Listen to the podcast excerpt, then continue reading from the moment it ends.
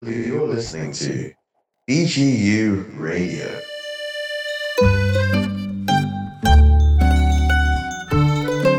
Buongiorno a tutti. This is Professor Aaron Fait from uh, the Jacob Blaustein Institute, and I'm here today to tell you about a new event bridging between Italy and Israel, between uh, climate change, science, and art.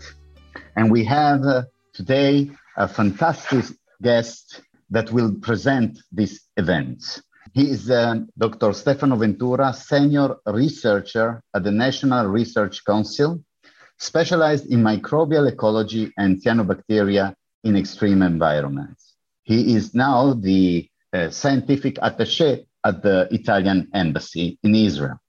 Welcome, Stefano. Uh, welcome to all of you that are listening to this program, and uh, I'm very pleased uh, to be with you now. Stefano, tell, tell us a, a little bit about uh, this amazing event that is opening uh, at the Blaustein Institute for Desert Research. Yes, it's an exhibition. It's a photographic exhibition of uh, special environments, the mountain environments, mostly in Italy, but not only in Italy.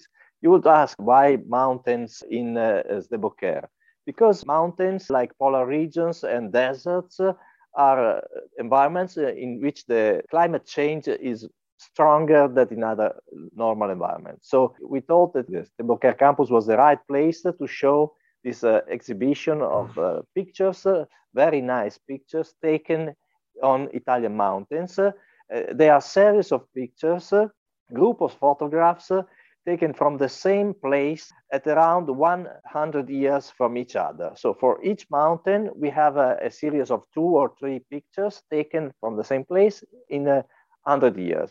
And what we found uh, that uh, there is an incredible retreat of the glaciers that can be seen in almost all sites.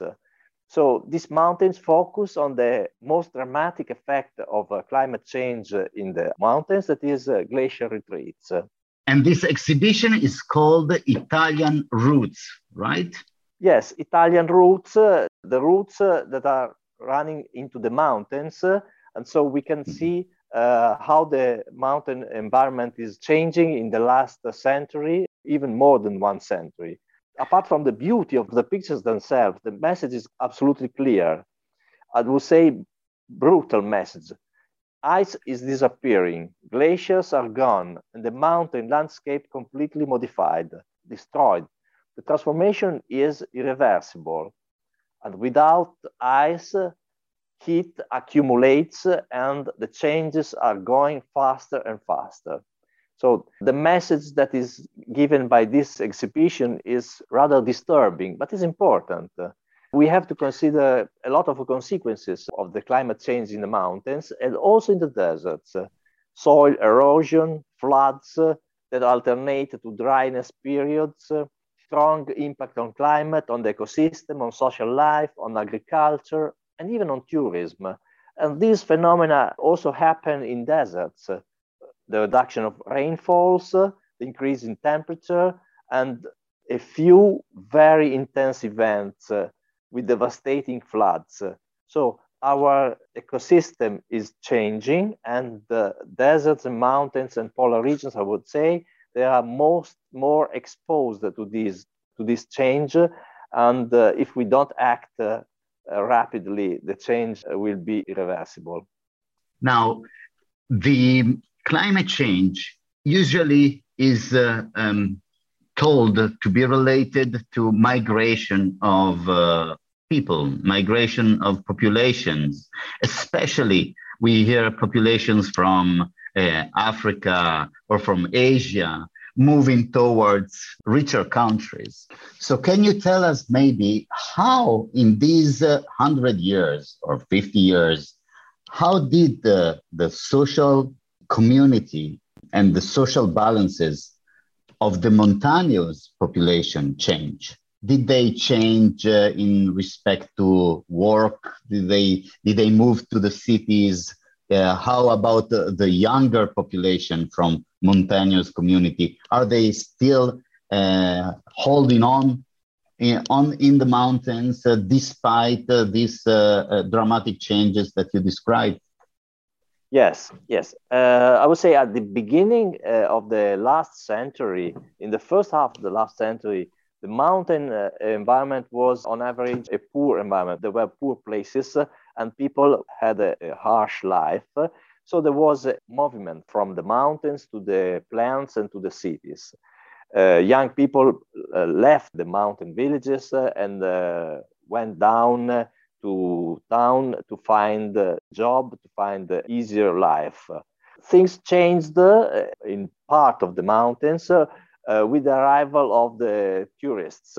So in the second half of the last centuries and still now, uh, there has been a strong arrival, a strong uh, touristic industries, industry developing in, in the mountains, uh, mostly linked to winter tourism, to skiing resorts, to skiing places, that brought uh, people to the mountains, uh, brought richness there, but also strongly impact the landscape uh, because the slope for skiing were built, forests was, were cut, and fluxes of people in a limited period of the year were very intense. and it was very difficult to balance the structure of the um, stable social society there with the arrival of so many tourists in, in a short time. But overall, mountain regions became uh, richer. And so people decided to live there, to stay there. Local people decided to open activities there, working activities, mostly linked to tourism. The last, I would say, 20 years at least, the effect of climate change and temperature increase is really challenging also the touristic industry because the snow precipitation uh, uh, is decreasing. Uh, there's less snow for a shorter period and uh, higher temperatures, so the quality of the, the snow is not so good. And this is really a changing time. I, I don't know, I'm not sure the, the, the ski industry could continue at the same pace that uh, it's uh, so it's a complex picture. On one side, uh, there was a strong poverty, but then it was replaced by a touristic activity. And now uh, winter tourism is going into some troubles. Also, due to the pandemic, uh, I suppose. Oh, the pandemic is, is limited to three years, uh, to two, two years. Uh, and uh, of course, it had, it had a terrible impact the, the winter season was blocked uh, for two years. Now, this year seems that it will be partially restored. So the, the, the impact is very strong, but it's a, a, temporary impact. What is more significant is the, is the weather. The weather is changing, the uh, snow precipitation is decreasing, and the skiing season is uh, uh, shrinking, and this is for the winter. Yes, this reminds me uh, about uh, the economist issue of this week that talks about uh, uh predictable unpredictability of uh, the, the period we are living in. So, uh, tell me another thing. Within the frame of this exhibition that will last a couple of months at the Blaustein Institute, there will be also two separate webinars, right, in January. Yes, we thought that it was a good occasion to widen the discussion, not only to look into the pictures and uh, learning from the exhibition, but also going in deep in a few topics that are slightly related. The first webinar on the 19th of uh, January will be on uh, glaciology.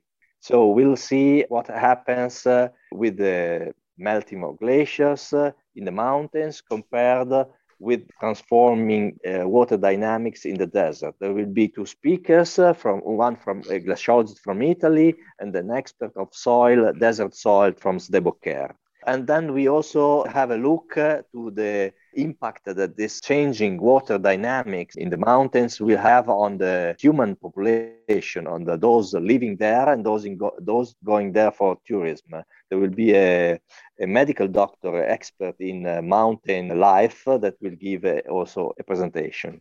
Uh, one week after, uh, will concentrate uh, on uh, agriculture in high mountains and deserts.